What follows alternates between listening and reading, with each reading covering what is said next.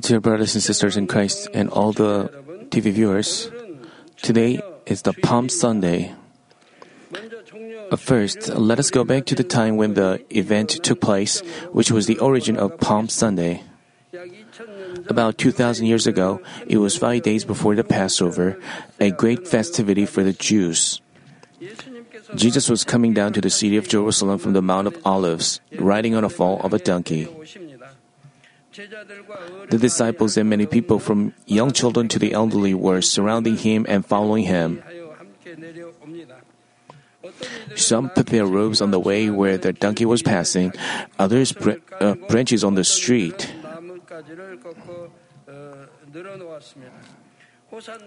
Hosanna, Hosanna. Blessed is the King who comes in the name of the Lord. Peace in heaven and glory in the highest. They were cheering with a loud voice.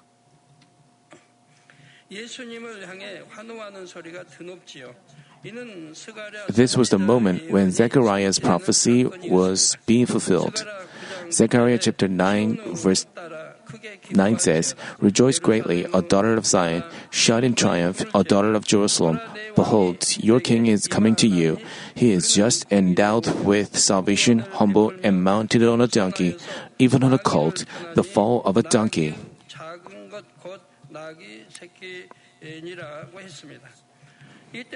Here, Jesus was coming to Jerusalem to become the propitiation like a lamb for the Passover. Namely, he came into the city to take the cross. Palm Sunday is the day to celebrate this day. The people who were welcoming Jesus were waving the palm branches and put them on the streets, and that is why we call it Palm Sunday. Now, let us briefly look into the footsteps of Jesus for the following week until he died on the cross and resurrected.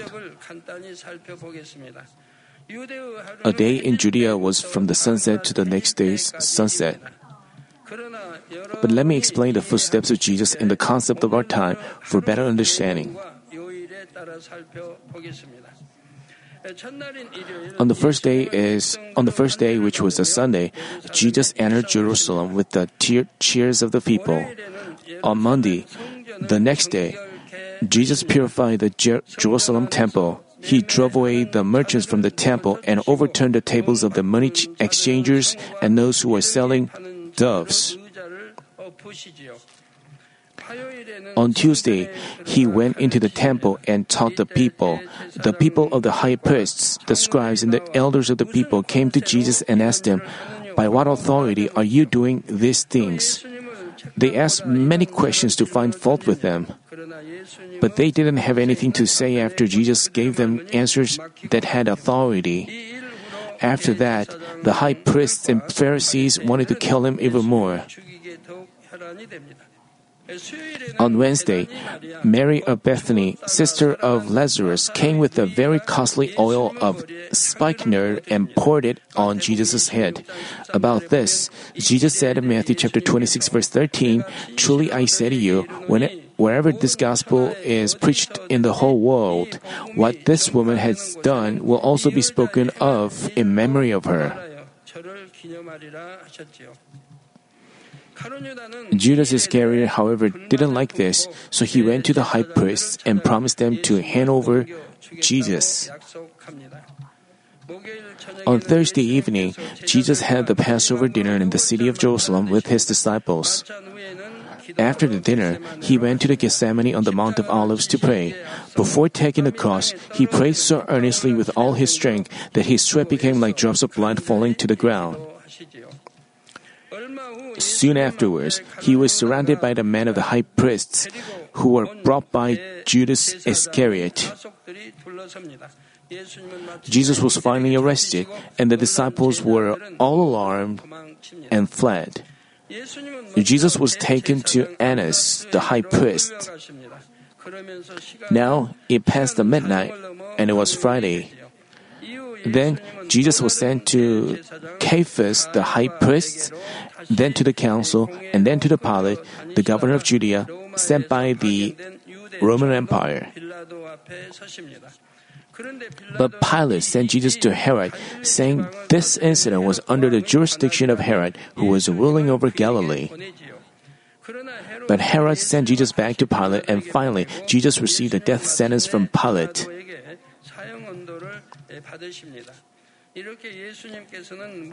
Beginning some time late Thursday night until around 9 a.m. Friday, he was taken here and there as he was questioned. He also received harsh scourging with so much contempt and mockery.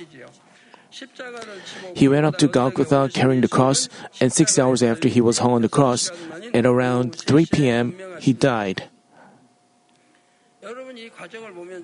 You may wonder how all these things happen overnight. Those who have been to Jerusalem might understand it. The city of Jerusalem back then was small. Today, Jerusalem has been expanded and big now, but back then it was small within the boundary of a city wall. Herod, Pilate, and priests were all there, so it didn't take that long to go there, uh, go here and there. But on the third day, in the early morning on Sunday, he broke the power of death and resurrected. Brothers and sisters, beginning from today, this week is the Passion Week during which we think of the sufferings of the Lord. I hope you will meditate on the footsteps of Jesus and spend a godly and holy time taking into account the contents of the four Gospels. We should also participate in the sufferings of the Lord on Friday, fasting at least one meal. It's up to you. Fasting for a meal or for a day, it's up to you. You should fast at least a meal, right? It is a Passion Week. Our Lord took the cross and He died on the cross. After He died, the suffering was over. Once He died, He was set free.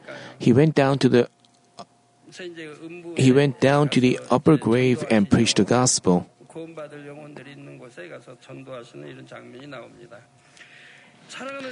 Dear brothers and sisters in Christ, Peter said to Jesus that he is the Christ. As Peter confessed, Jesus became Jesus Christ by dying on the cross and resurrecting. Now, let us learn the meaning of the word Christ to know who Christ actually is. There is a great difference between the two names, Jesus and Jesus Christ.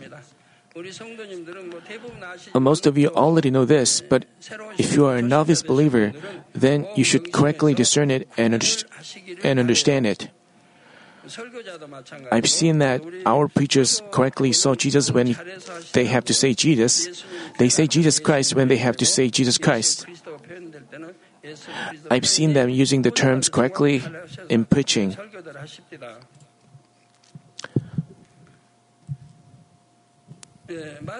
In Matthew chapter 1 verse 21, a messenger of God appeared to deliver the command of God to Joseph. It says, She will bear a son, and you shall call his name Jesus, for he will save his people from their sins.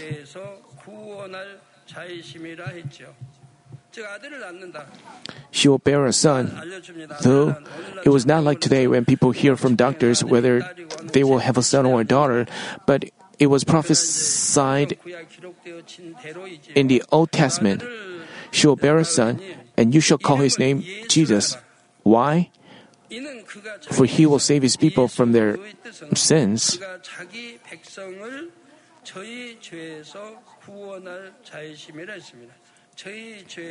He will save his people from their sins. Let me repeat. He will save his people from their sins.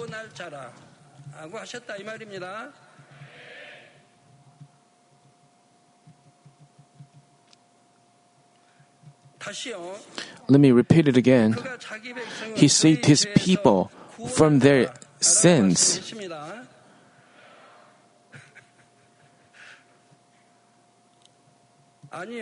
Is it correct? No? Good. You should correctly understand it like this. Those who, those, those who don't understand what you are hearing should listen carefully. The name Jesus means he will save his people from their sins. He will save his people from their sins. It is a future tense. It is not. It is not a present tense, but a future one. It is not uh, a past tense either. He will save his people. Now, is Jesus our Savior or not? Is Jesus our Savior or not? Say it clearly with assurance. Is Jesus our Savior or not? No? Good. It is not. Because it means He will save His people from their sins. It is a future tense. That is, He will become our Savior in the future through the way of the cross. Since He was before He took the cross yet, Jesus is not our Savior yet. You should understand it correctly. As I conducted seminars for pastors in the overseas countries, there were about 5,000 or 6,000 or even 8,000 8, attendees. It was the seminars only for uh, pastors. Then I asked them this question, and they were mystified. When I said, Is Jesus our Savior? They looked mystified. Be- because I said Jesus is not our Savior, they were totally surprised. But as I explained why, they heaved a sigh of relief. After the seminar, pastors came to me and said, It is a very simple truth, but I didn't know this. I didn't know the difference. I haven't prayed a, I haven't prayed the right way. They don't even know this. They, they don't even know this simple and basic truth yet. I once held a pastor seminar in this church and I, I can I recall correctly, there were about 2,000 pastors in the old, old sanctuary. I taught them this too. And they looked so stunned. But I, but after I explained it, they could figure it out. And then they came to me and said, I didn't know this basic truth, and I've prayed the wrong way. I prayed in Jesus' name, and they proclaimed that they would pray in the name of Jesus Christ. Those who remember it well prayed in the name of Jesus Christ, but those who didn't remember still prayed in Jesus' name. It's no use if you don't keep it in mind. Christ is the Greek word for the Hebrew uh, Hebrew word Messiah. Messiah means the anointed one. In the Old Testament, when the kings, priests, or prophets were anointed, they were anointed on their heads. Jesus received the title of the king, priest, and the prophet, and came to this earth to save the mankind.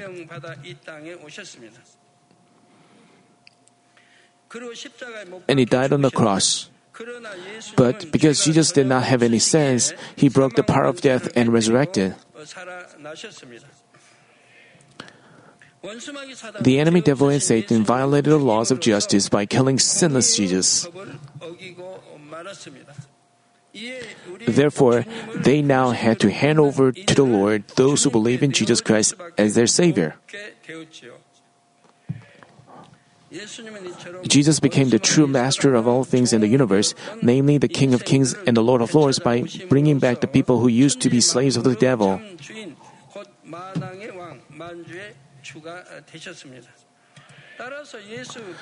Therefore, the name Jesus Christ means the Savior who has saved his people from their sins.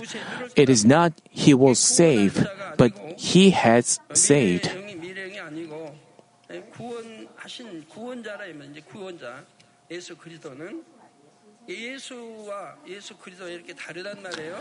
Jesus Christ, the Savior, and Jesus, they're different like that.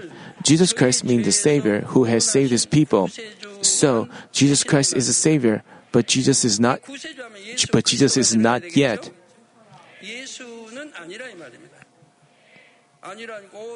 Don't say it sounds don't say it sounds strange because I've explained why.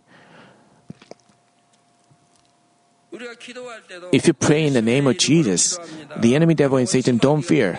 But if you pray in the name of Jesus Christ, they tremble and fear. The Savior is Jesus, uh, Jesus Christ. As you pray in the name of Jesus Christ, they tremble and fear.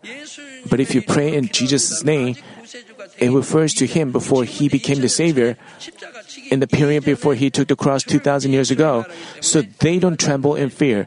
It is such a big difference. Thus, the meaning of Jesus and Jesus Christ are very different, and the authority embedded in them is also different. Brothers and sisters, we first looked at, we first looked into the meaning of the word Christ. Secondly, let us learn about the meanings of the sufferings that Jesus went through based on today's reading passage. The process of Jesus becoming Jesus Christ did not happen easily or simply like putting a single word.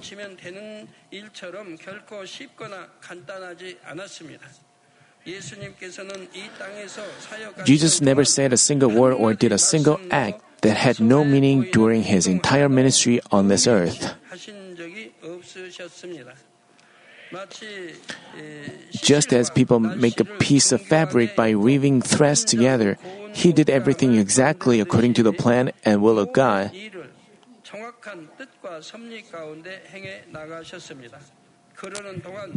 While he was doing the ministry, he could not be at ease even for a moment. Above all, he went the way of suffering by sacrificing all his life and body in order to fulfill the justice to forgive sins.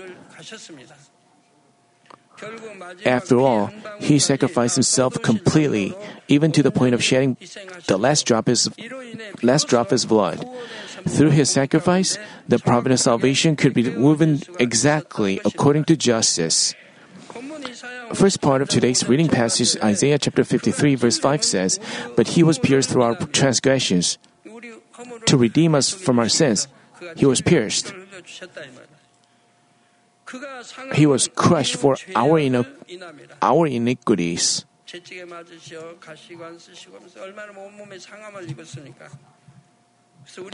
When he was scourged, when he was scourged and put on a thorn crown, how much his entire body must have been hurt. He took all our sin and evil. Since he took them all for us, we can be healed when we believe in him. Since he took all these diseases, we can be healed when we believe. Those who are still sick, those who still have diseases, and those who still have pain, if you truly believe, you can never be sick. You are sick because you don't believe. The outcome is obvious.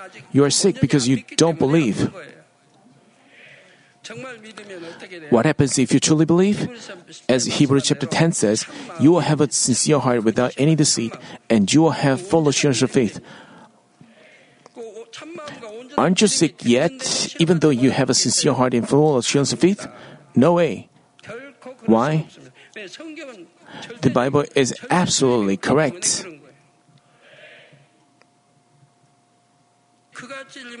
But he was pierced through for our transgressions, he was crushed for our iniquities. As prophesied, Jesus, uh, Jesus was nailed to the cross and he shed his blood and blood and by being pierced by a spear. What was the reason? It was to redeem us from our sins and sins and iniquities. First, the reason why he was nailed through his hands and feet was to forgive us for our sins committed with hands and feet. People do so many things with their hands that they must not do, and go to many places with their feet where they must go, uh, where they must not go. How are they paid for their actions? It is judgment and terrifying punishments. It, if you cut off your arm, there are many sins you will not commit. You hit people with your hand. You steal things with your hand. Without your hand and arm, you will not commit such sins. How many sins do you commit with your legs as you go to wrong places? Without them, you will not commit sin. If you commit sin with your hand, cut it off, and it is better not to go to hell. It is better to cut off your feet and not to go to hell than to commit sins with your feet. Pluck your eyes out, and it is better than committing sin with your eyes, better than committing sins. How many times do you do people commit adultery with their eyes? It is better to pull it out and not commit sin than to go to hell and suffer forever. 지옥 가서 평 세세도록 고통받느니. Is our Lord threatening you? No. It is what is going to happen. He says what is to come. He is not threatening you. He is not threatening you to make you believe. According to what is according to what is written in the Bible, both in the Old and New Testament, things will be judged. No exceptions. You must know that God will judge you precisely according to the Bible, not exceptions. He does according to he does things according to the justice. And what is the result of the judgment? It is a judgment uh, and terrifying punishment. The law of the Old Testament tells us to pay an eye for an eye and a tooth for a tooth. Namely, if one harms another person with evil intention, he was to be harmed in the same way too. A life had to be paid with a life, a hand for a hand, and a foot for a foot. This was to let us understand that the justice about sins is very precise and strict.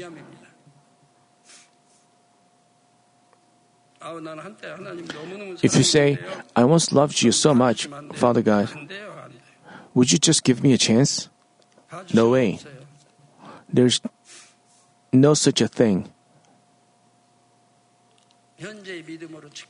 God measures things according to how you are at the present time.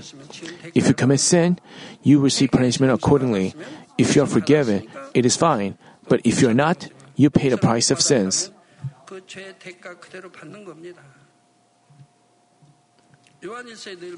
As written in 1 John,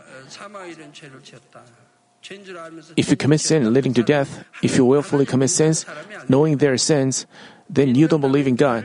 If you did, you could never commit sin at all.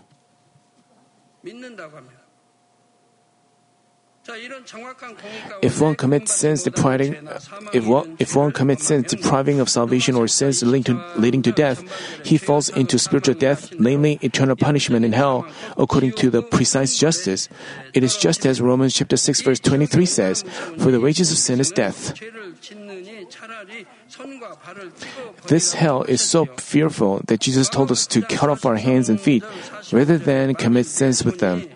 Mark chapter 9 verses 43 through 45 say, If your hand causes you to stumble, cut it off. It is better for you to enter life crippled than having your two hands to go to hell, into the unquenchable fire. The fire in hell cannot be quenched.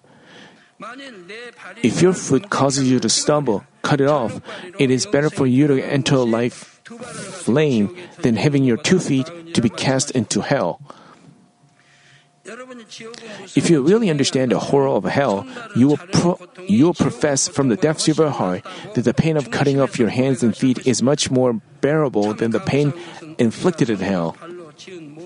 But so thankfully, the way was open for all our sins committed with our hands and feet to be forgiven.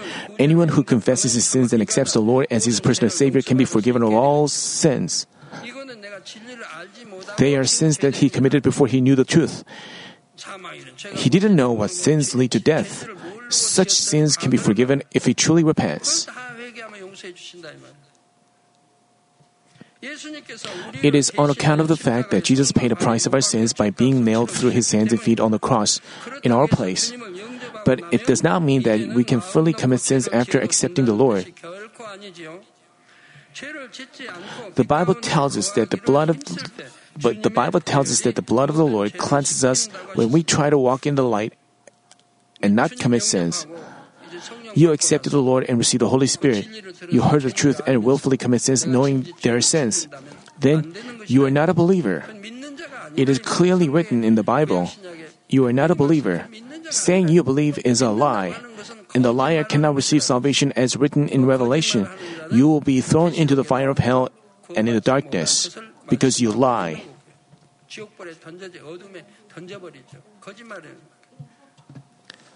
1 John chapter 1 verse 7 says, But if we walk in the light as he himself is in the light, we have fellowship with one another, and the blood of Jesus his son cleanses us from all sins. As you walk in the light, not in the darkness, if you walk in the light and the truth, then you will be forgiven of all sins. Let's say you walk in the light this time, but walk in the darkness another time, then you cannot be forgiven the sins you've committed still remain sins. Those who walk in the light will continue to walk in the light, and they will be eventually forgiven of all their sins.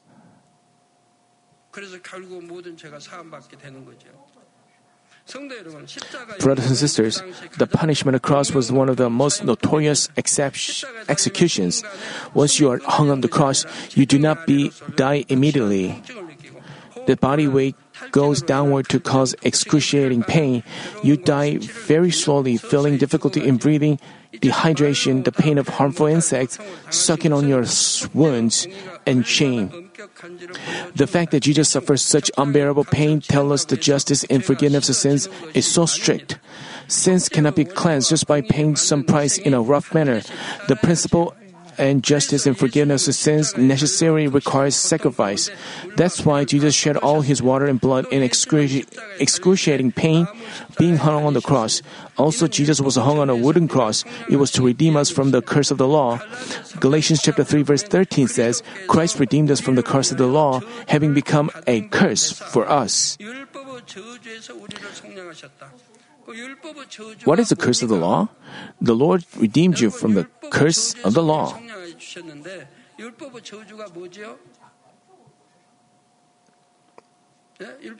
What is it? The message of the cross series. Didn't you listen to it? What is the what is the curse of the law? The wages of sin is death. This is the curse of the law.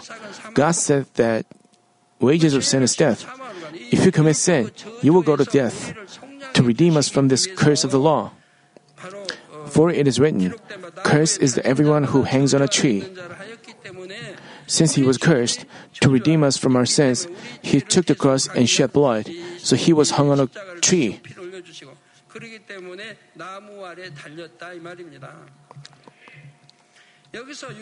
Here, the curse of the law refers to the curse that will come upon those who violate the law. As Romans chapter 6 verse 23 says, the wages of sin is death. We receive the curse of death by violating the law. Sinless Jesus was hung on a tree like a cursed criminal in our place. Brothers and sisters, the prophecy saying he was pierced through uh, he was pierced through our, for our transgressions was fulfilled. And Jesus was not only hung on a cross, but also pierced through by spears and thorns. Let us delve into the providence hidden in this. John chapter 19 verse 34 says, But one of the soldiers pierced his side with a spear, and immediately blood and water came out. The Roman soldier pierced the side of Jesus who was already dead.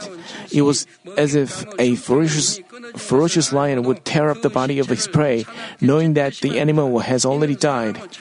This shows us the cruelty of man. This also shows how evil men are. Jesus gave his life to save even these evil people. Brothers and sisters, people are so evil, aren't they? They say they believe in Jesus, but they are too evil. Say, there's a fighting game on TV. For example, K1 or UFC, good fighters come out and fight. They hit and kick. They bleed. Their eyes are hurt. And blood comes up from their eyes.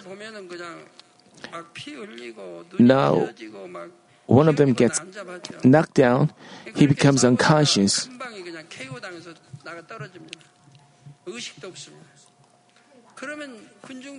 How do the crowds react then? Do they cry? No. They get excited. They get excited and they get excited uh, when the fighters get hurt and bleed and become sprawled.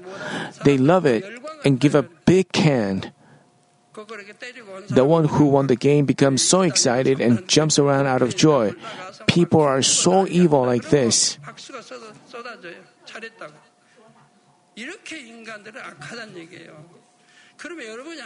Put yourself in the shoes of the one who is knocked down, or your husband is knocked down, or your son is knocked down and out.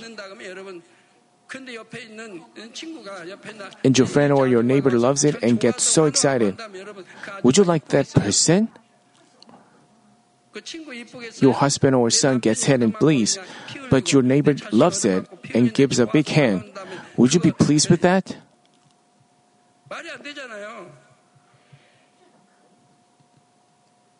내 가족이 받는다면 예? 기뻐하겠어요? 내 가족이 아니라서 남이 그걸 얻어맞고 피 맞고 쓰러지고 Now, it is not your family. He's hurt, he's bleeding, and he's knocked down on a ring on the ring. Could you be excited about it? 내가 얼마나 악하구나. You should 내 now 마음이 know 얼마나 악하구나. you should know how evil you are. 악함이 없으면 You should realize how evil you are. If you are not evil, you wouldn't do that. If you're good, you wouldn't do that.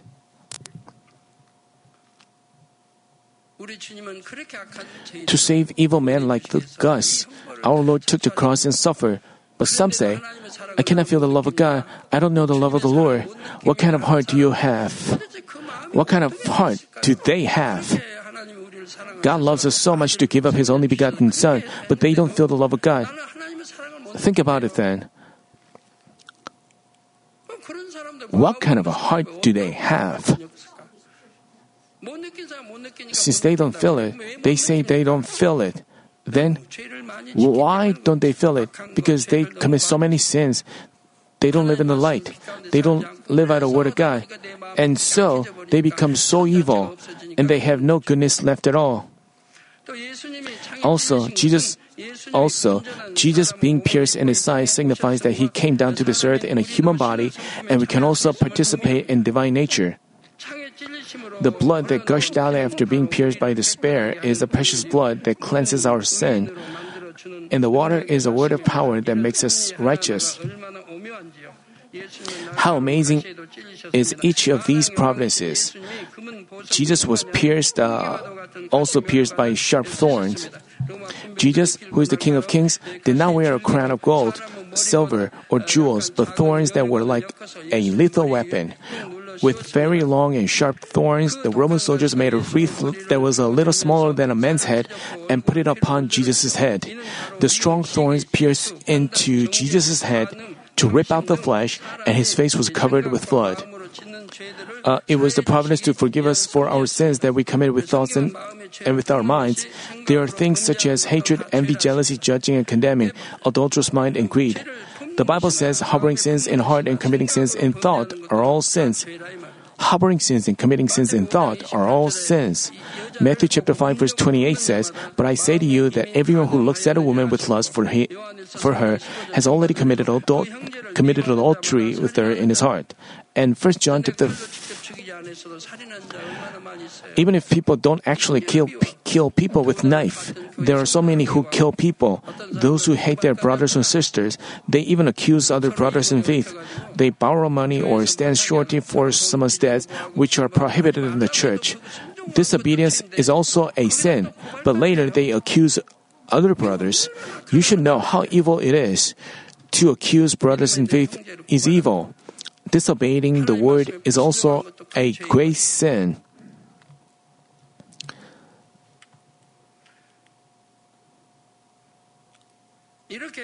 The sins that are harbored in the heart and thoughts will eventually come out as sin in action. Therefore, since we are forgiven of our sins by believing in Jesus who wore the thorns for us, we have to sanctify our thoughts and minds too.